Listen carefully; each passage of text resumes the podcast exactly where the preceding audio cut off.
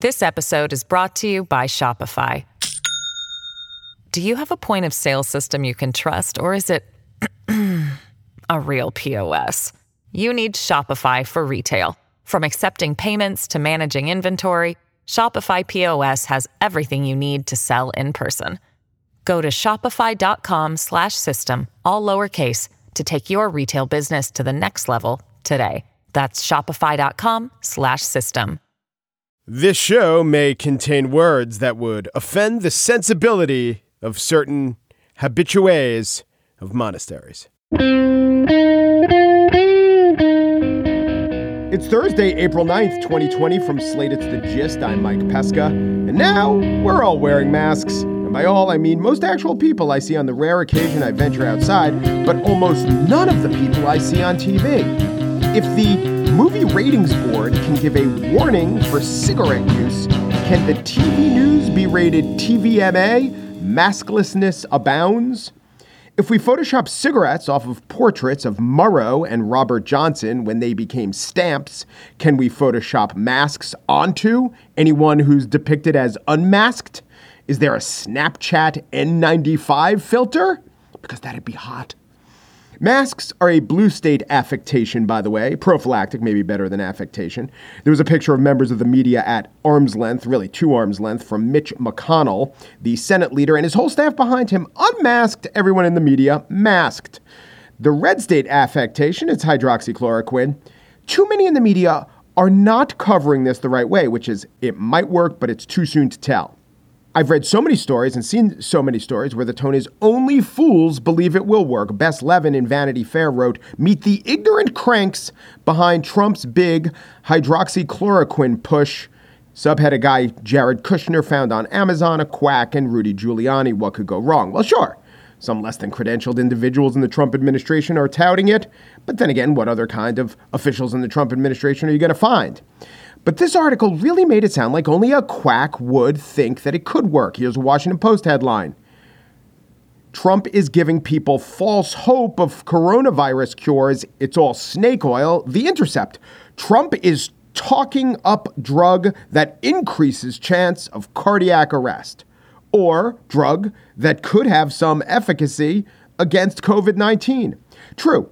Trump politicizes everything, but too many in the media have taken the bait on this issue, treating his claim as if there aren't a lot of doctors actually prescribing it to patients and in some cases getting results is wrong. Obviously, we need not get ahead of the science, but Trump is going to. The correction isn't for us to get ahead of the science in the other direction. Those headlines, those stories do that. It is not snake oil. Trump University, that's educational snake oil. Windmills don't cause cancer. We can say that definitively. He alone can't solve it. The caravan was not going to invade our country with diseases. But you can't say that hydroxychloroquine won't work. COVID cases have a respiratory element. There's oxygenation issues. Maybe it will work with some. Maybe it will work with others. Maybe it won't work at all. Maybe there's an element in it that can be used in other drugs. It is, again, too early to tell, which is what we should be saying. But if it works, I predict that Trump fans will literally be chanting at Trump rallies hydroxychloroquine, hydroxychloroquine. I don't know if that'll be the meter, but something like that. The chemical formulation will be on red hats. You'll see that. They will say, see, we were right. The media was wrong. It will become a rallying cry, and it will not really be fair. It will only be that some in the media got ahead of the facts on the opposite side of Trump, but they did it by instinct and not by science. On the show today, we go to, you won't believe it, Fargo, Fargo Rock City. We hear one member of the supposedly straight news media spreading some corona ignorance. But first, I'm joined by Slate's national correspondent, Will Saletan, to talk about how the outbreak will affect the race for the presidency. What will Trump's tiny bump in approval ratings, what that could mean? If any of Trump's mishandling of the virus will be remembered, and perhaps not fondly remembered. And how will it all play among the only voters who matter, swing state independents? I tell you, it wasn't the virus that ruined the great democracy. But here's Will Saletan up next.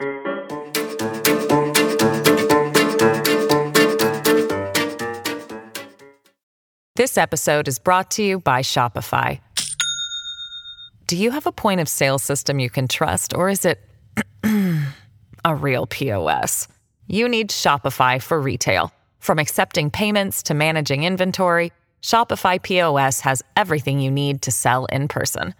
Go to shopify.com/system all lowercase to take your retail business to the next level today. That's shopify.com/system.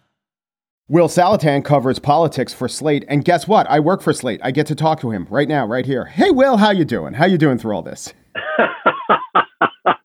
uh, well, you know, it's a pandemic. Yes, exactly. So let's talk about the other participant in the election, and I would say the participant that will you know, dictate everything. The Democrats could have nominated almost anyone and we'd probably get the same result. I'm not sure what the result will be, but Donald Trump, normally when there's an incumbent presiding over the economy that Donald Trump will be presiding over, we say no chance at reelection. How might it play out differently this time?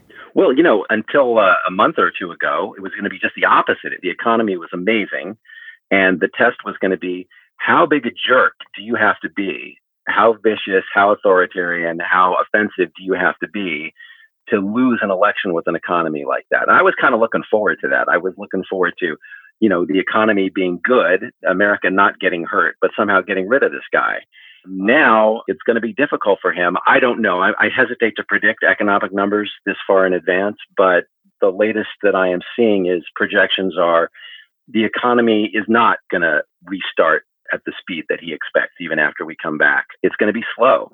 You know, Trump needed everything to go right. I got to give you a warning, though, Mike. I have been wrong so many times because I have this idea in my head that I know I shouldn't have as a political prognosticator, but I can't get rid of it. And here's the idea if this is a terrible thing to happen, it won't happen. If it's irrational to elect this guy president of the United States, it won't happen. It does happen. It did happen. So it's possible that I'm wrong here, but I think that Donald Trump needs everything to go right. And he finally ran into something that is so bad that his manifest incompetence, which he's managed not to cause a catastrophe with it, now he has a catastrophe. And the only way he gets out of this is if he manages to persuade people that his incompetence and the catastrophe are totally unrelated. Yes. I think that's a really difficult sell.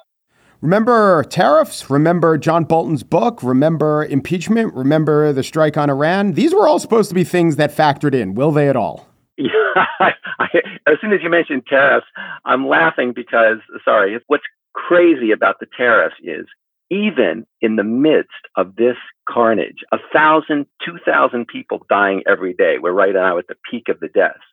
When Donald Trump gets asked about China and the coronavirus, he's constantly, every time, changing the subject to trade, to tariffs.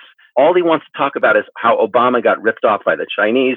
We're suckers and he's going to fix it all. I cannot tell you how crazy it is that while people are dying, he keeps wanting to change the subject back to tariffs.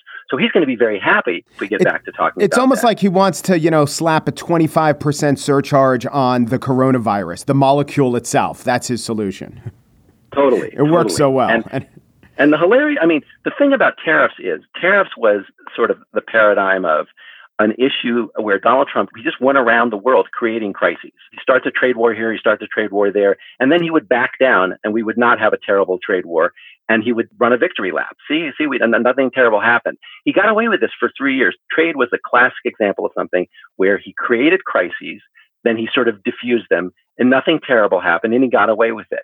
And so the coronavirus is just the opposite of that. He'd love to get back to those kinds of debates where he made a lot of drama and nothing terrible ended up happening. But here, terrible things are happening every day. I don't know how he's going to get out from under it. Yeah, I don't know how there could be any more examples of anything that will convince anyone to change their mind. And yet, if you read, oh, maybe there's a little bit of a rally round the flag and support the president effect. But apparently, some people have changed their minds for the better towards Donald Trump during this crisis. Crazy. Yeah, but yeah, I, I am totally with the uh, skeptics on this.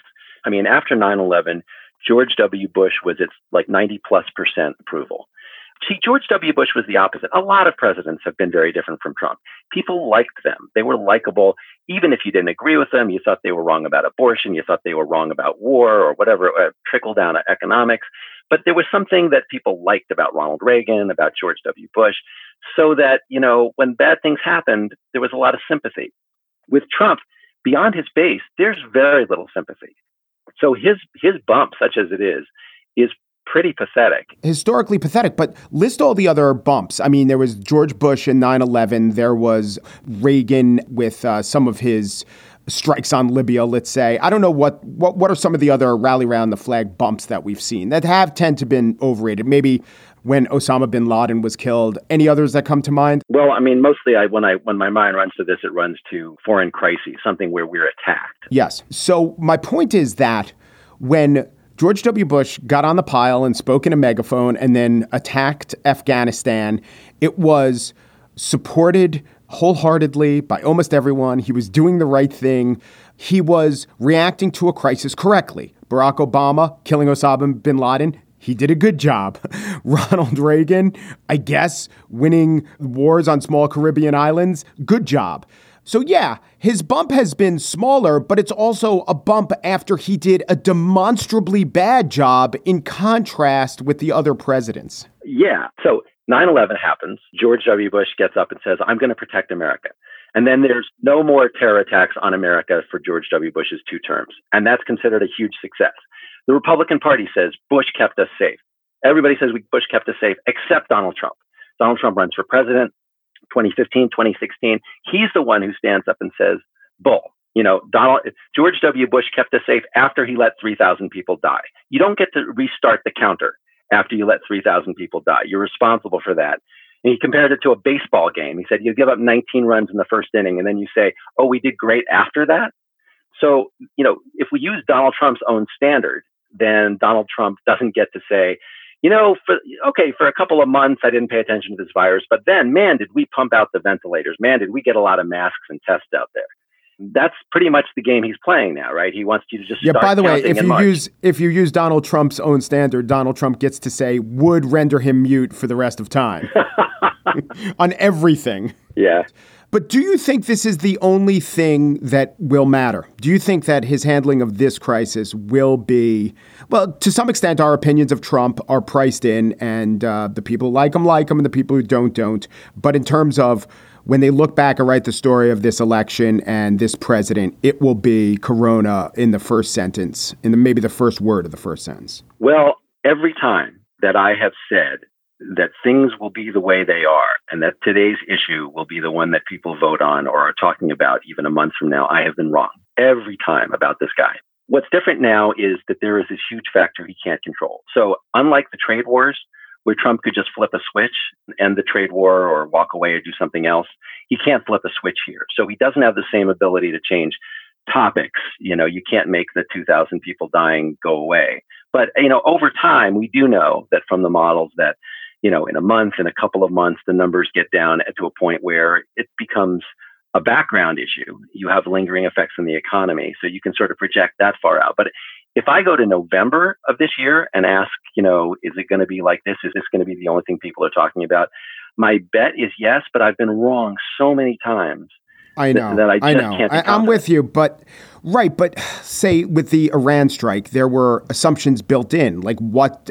Obviously, one strike that concussed uh, a few dozen Americans is not going to decide the election. But then you think about, okay, it could decide or have a huge impact on the election if there are counterstrikes or a war, or you just play out the next couple of consequences. Same with impeachment. With this, you don't have to. You don't have to. The consequences are upon us, is what I'm saying, Will. Yeah. Yeah, that's true. And I mean, if I want to make an argument against myself here and say this one will stick, the argument pretty much hinges on the the factors that Trump can't control here. I mean, if you take impeachment, he had a backstop in the, the Republican control of the Senate. You take most of his mishegas, and it's him creating it so he can end it. The factors here, you've got first of all the virus itself. I mean, this is what Tony Fauci keeps saying about the virus. It dictates the timeline. You don't, and that's something Trump isn't used to. So we have the virus timeline. It's going to take a while to wear off. Plus, we have the economic fallout of the virus we now have unemployment. We have people laid off. Supply chains messed up. It's going to take months to get that back. Uh, the stock market may be delayed in getting back. And then third, if Trump tries to shortcut this and say, you know what, I'm going to try to reassert control, I'm going to send everybody back to work, or you know, and then the, the Republican governors maybe do that. Then we can end up like you know Singapore or some of these other countries, or China, in fact, where they've gone back to work and the virus isn't all gone. The virus says, "Thank you very much, I'll come back now." And so he could get into another cycle of this. So there's a lot of ways that this can go wrong in ways that Trump himself can't control. Yes. Do you think that the statements that he made dismissing the virus, talking about it'll be going away by April, saying we have 15 cases, but like a miracle, they're all going to go away. In the past, he said horrible things, offensive things, unbelievably incorrect things. But one reason they don't stick, I mean, they stick a little bit. People have an unfavorable opinion of him, but they don't stick as much as they would with a normal politician. Is he just keeps saying them. So he dominates the ether. He floods the zone. Pick your analogy. He's like Mr. Burns' body, where all the pathogens are fighting each other and he stays alive. Is this an exception? Will those statements in this time really hang around his neck in a way that some of the other things he said that you think would sink him but didn't fail to? All right. So I think I should make an argument against myself here because I have a bad habit of sanguine predictions. I think the argument that this will work out for Trump or could work out for Trump is that eventually the virus will go away. And you can already see him playing on this in some of the White House briefings. The reporters have said to him, Sir, you said in February, it's going to go away. It'll all go away. And Trump's response to this in the briefings has been, it is going away. It will go away. And bizarrely, he's right. He's right if you extend the time frame. So a lot sure. of this game comes and he's right. he's frame. right on a microbiology level in that if a virus kills the host, it does go away. Could go away by yeah. killing us all. Right, but but but suppose that what happens yeah. here is that you know we've seen the models that by the end of May this is down by the end of June it's sort of dissipated. We do manage to sort of let's let's say people other than Donald Trump who are competent manage to get out enough you know antibody tests and uh, that we do manage to get out a containment system set up so that people are able to go back to work and we're able to isolate cases and do what they what they call containment as opposed to mitigation. Trump doesn't deserve credit for any of that, but he'll take the credit. We all know. And then the economy starts back up. And by November, people are saying, rent, you know, coronavirus was terrible. You know, it knocked 20% off the GDP in the second quarter. And we're like, and, but, you know, we're back on our feet. And it's morning in America. And the stock market, having plummeted back down to below where Obama left it, is back up another few thousand points. And people are just like, man, we survived this. You know, Trump got us through it. That's a plausible scenario if there isn't a relapse of the virus and if the economy is moving forward, Trump doesn't have very much margin to work with, but that may be enough to get him through. Yeah. You know, just a thought I had. We all know the Electoral College is at best imperfect, at worst, it just skews the will of the people. But think about if there were no Electoral College, if it was just a popular vote, how different his responses, America's responses would be. I mean, for every thousand people who die in New York, and it affects the opinions of New Yorkers under the current calculus, that doesn't matter. We can make up for that with Floridians or Ohioans. But if it was just a natural vote, the more people who died and the more people who were affected, just the more people who wouldn't be voting for Donald Trump again. It would hurt him a lot more. Yeah. I mean, if you wanted to design a virus to uh, protect Republicans in the election, you'd sort of pick this one, right? It comes in. You know, yeah, so except for the fact that it hurts hurts old people. Yeah, yeah but it comes in from China, then through Europe. It comes into the cities that have international travel, the, the cosmopolitan areas, the blue areas. It, that's where it starts. And you could see that that Democrats, much more than Republicans, were washing their hands more, staying away from restaurants, staying away from public gatherings. So you'd think, you know, the Republicans are going to get the virus. No, because the virus seeded in these cosmopolitan areas with lots of travel. And so they're the blue areas. And for that reason, Trump could sort of get away with it for a while. And then it, not until later in the game does it start threatening cities in red areas. Even then, it's threatening cities, right? It's not threatening Louisiana, it's threatening New Orleans, it's threatening downstate New York let's go to Michigan, right? Michigan is an important state. If a lot of people die in Michigan, that is going to hurt Republicans in the Electoral College. Where is it hurting? It's in Detroit by and large. So again, it's blue areas everywhere, even in the red states. I think Trump's likely to face more damage from what he has said than what he has done in terms of some of these states. I'm thinking of Michigan in particular, Pence calls Gretchen Whitmer, the governor of Michigan. Trump's like, I'm not going to call the woman. And he, he insults by name Michigan. These are the things that politicos really understand. They hurt. They hurt you in an yeah. election if you sound like you don't care about an important state in particular. So he's going to have a lot of cleanup to do, even if the damage in Detroit isn't as bad as it might have been. Will Saletan is Slate's national correspondent, which means, like you, he hasn't left his home in three weeks. Thank you so much, Will. Thanks, Mike. And now the spiel. Minnesota Governor Tim Walz issued his newest stay at home order. He extended it for some weeks. And this is how it was covered by Fargo, North Dakota KVLY TV anchor Chris Berg. Breaking news tonight Minnesota Governor Tim Walz has extended the stay at home order up until May 4th. May the 4th be with you, Minnesota.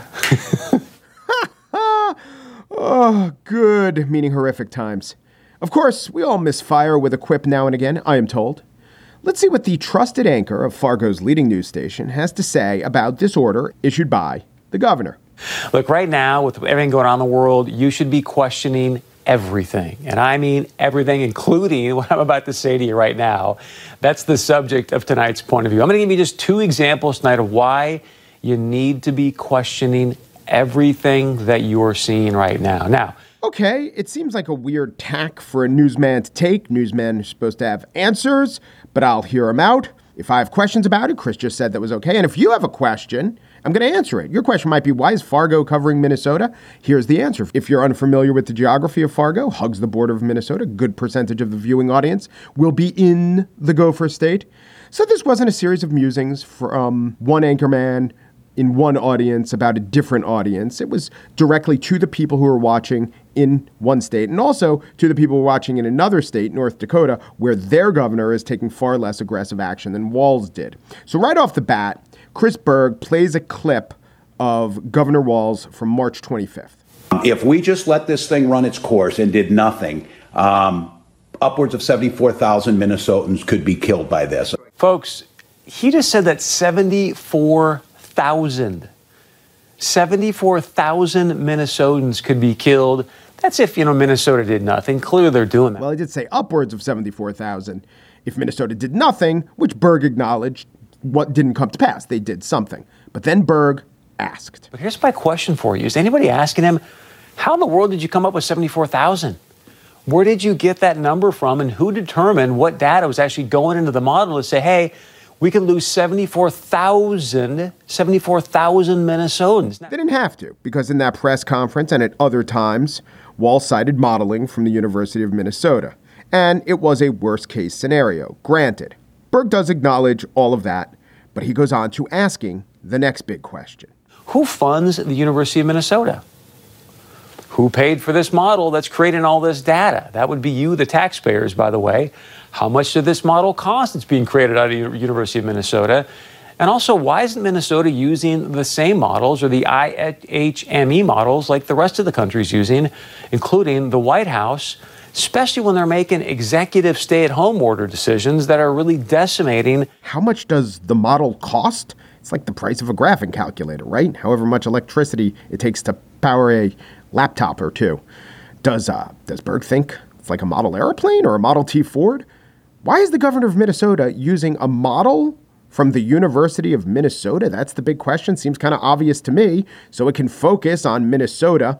And by the way, why aren't they using the IMHE model? Well, if they were, they could find out that the worst case for Minnesota at the time, March 25th, that Berg was talking about, was in the thousands. It has since come down. Berg once again returned to the cost of the model. The problem is we don't know. You're the taxpayer paying for this model. And if taxpayers die of corona, their estates will be paying for the model. Which sounds, I guess, like it's a fairly expensive model. Does it run on plutonium? You know, if it has an internal combustion engine, it's pretty cheap given the price of gasoline. To be fair to Berg, he does go on to make the point that we should know what the inputs are, and it's the public's right to know, and mentions that the station has filed a FOIA request. Good, I'm all for that. But the pose of just asking questions and the implication of the answers are not forthcoming or might shock you, it's really not the best use of one's platform as a local news anchor. For instance, instead of the just asking questions mode, Berg could have brought his viewers' answers. They're out there. Like this podcast I found within five minutes of sleuthing. I'm John Finnegan, Dean of the U of M School of Public Health, and we thought that since these numbers inform public policy and therefore have a significant impact on our daily lives during this pandemic, that it would be important to explore how this modeling works. And while the podcast doesn't exactly lay out the formula, they don't tell the audience, now wait, the suspected R naught two times in a population center of less than 900 people or 2.4 times in a population center of 2,000, the podcast does offer useful information than was given by the lead inquisitor slash anchorman, Chris Berg. For instance, this was professor of health policy and management at the U of M Eva Enns. So I, I, I wouldn't be too wedded to specific numbers um, because those numbers will change, and we need the flexibility to be able to revise those estimates and update our understanding of the virus of healthcare context that we live in that is specific to our country or ideally our state. Um, but in terms of any specific numbers, I would uh, caution getting too attached to any of them. It is clear and it's been all over the coverage, good faith coverage, that is. Uh, it was in the Star Tribune. It was uh, in statements by the public health officials themselves and from Walz's own mouth that the raw numbers were never meant to be precise, were never meant to be immutable. In fact, the purpose isn't to actually try to put a number on who could die, it's to note the difference between the number who would die with no mitigation, with some mitigation, and with a lot of mitigation. Because if the inputs are consistent, you could run a decent model that tells you the effect of doing a little, a lot, or nothing. And so that's what they did. And that is why Minnesota decided to shut things down in a fairly aggressive way. And it might also be, I would venture to say, it probably is why Minnesota only has a predicted death toll in the hundreds, not in the thousands now. So later on in this extended segment, nine minutes on the local news, Berg invited on a Minnesota doctor who's also a state senator, Republican state senator, Scott Jensen. And he discussed guidelines for diagnosing COVID 19 on death certificates. Now, here was the example that Jensen used there was a woman who came to his office who died of pneumonia. Then it was discovered that her son, who she was exposed to, actually had coronavirus. Here's the description sometime after she came down with pneumonia, we learned that she had been exposed to her son, who had no symptoms, but later on was identified with COVID 19, that it would be appropriate to diagnose on the death certificate COVID 19. Berg jumped in. I, I, don't mean to interrupt you, but I, I, my heart is sinking right now as you're telling me this. You're, you're a doctor. Why in the world would they be sending you out information to fill out death certificates, whether the person's been diagnosed with COVID 19 or not, but then to say in the death certificate this person's death was caused by COVID 19? That, that does not sound right to me. Well, granted, it would be better if we had enough testing to accurately determine who has it. But the risks of an undercount or underdocumentation seem to me to be more than the risks of ignoring the very real possibility that COVID 19 is the cause of death, especially in this case, the cause of death of an elderly patient who developed respiratory problems after being exposed to a known carrier of the coronavirus. As a journalist, I would have asked questions to public health officials, or maybe just do some research like I did as a journalist, wherein I might find that the National Vital Statistics System, which is part of the CDC, provided new guidance for death certificates, and it said it should list coronavirus if it was assumed to cause or contribute to death, and that the state of Minnesota follows the lead of that federal agency. But Berg chose a different tact. He didn't find those answers and give them to the public. No, he just asked some more questions to his audience after first concluding that there was an active campaign of misinformation going on. But I want to ask you this. Why do you, why do you at home think they're inflating the number of COVID deaths in Minnesota? I've been asking a lot of people that question today. One of the things that we've also been talking about is hey, do states maybe get more federal dollars if they label a death as a COVID death now? Because again, this is an emergency. Well, I don't know, Chris. Maybe you should come to your viewers with answers to this question rather than free floating conspiracies and accusations unmoored to actual facts. In a time of tremendous sensitivity, by the way, are you trying out for Fox News? Just asking questions. Do your personal political leanings have any influence on what you're communicating to the public? Again, more questions. Could you be dangerously misinforming the audience with a segment and also with a tweet about this segment that asks, Why is Minnesota inflating COVID 19 death numbers? It's a good question, right? And here's the final question I have Will there be any consequences for getting your conclusions before you get your facts and pretending it's all in the guise of a quest for truth?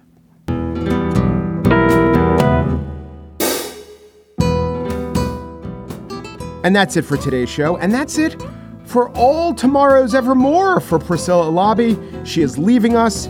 She was a great, though short addition to the GIST team. By short, I mean, of course, length of service, only that. She'll be going to work at another news organization. I can't disclose exactly which news organization. It does rhyme with C Hen Hen. Margaret Kelly, she's here to help. But why? Did she orchestrate Priscilla's ouster to ease her way into the Gist's producing staff? Just asking questions. Daniel Schroeder is the Gist's producer. Does he purposely induce me to say those wacky things at the end of the show to embarrass me?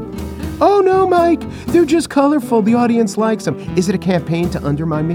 Just asking questions. The Gist. Did you know that the KVLY Fargo Tower was one of the tallest structures in the world and is currently the tallest structure in the Western Hemisphere. Just asking. Did you know? You did know that? You're kind of a weirdo. Peru, and thanks for listening.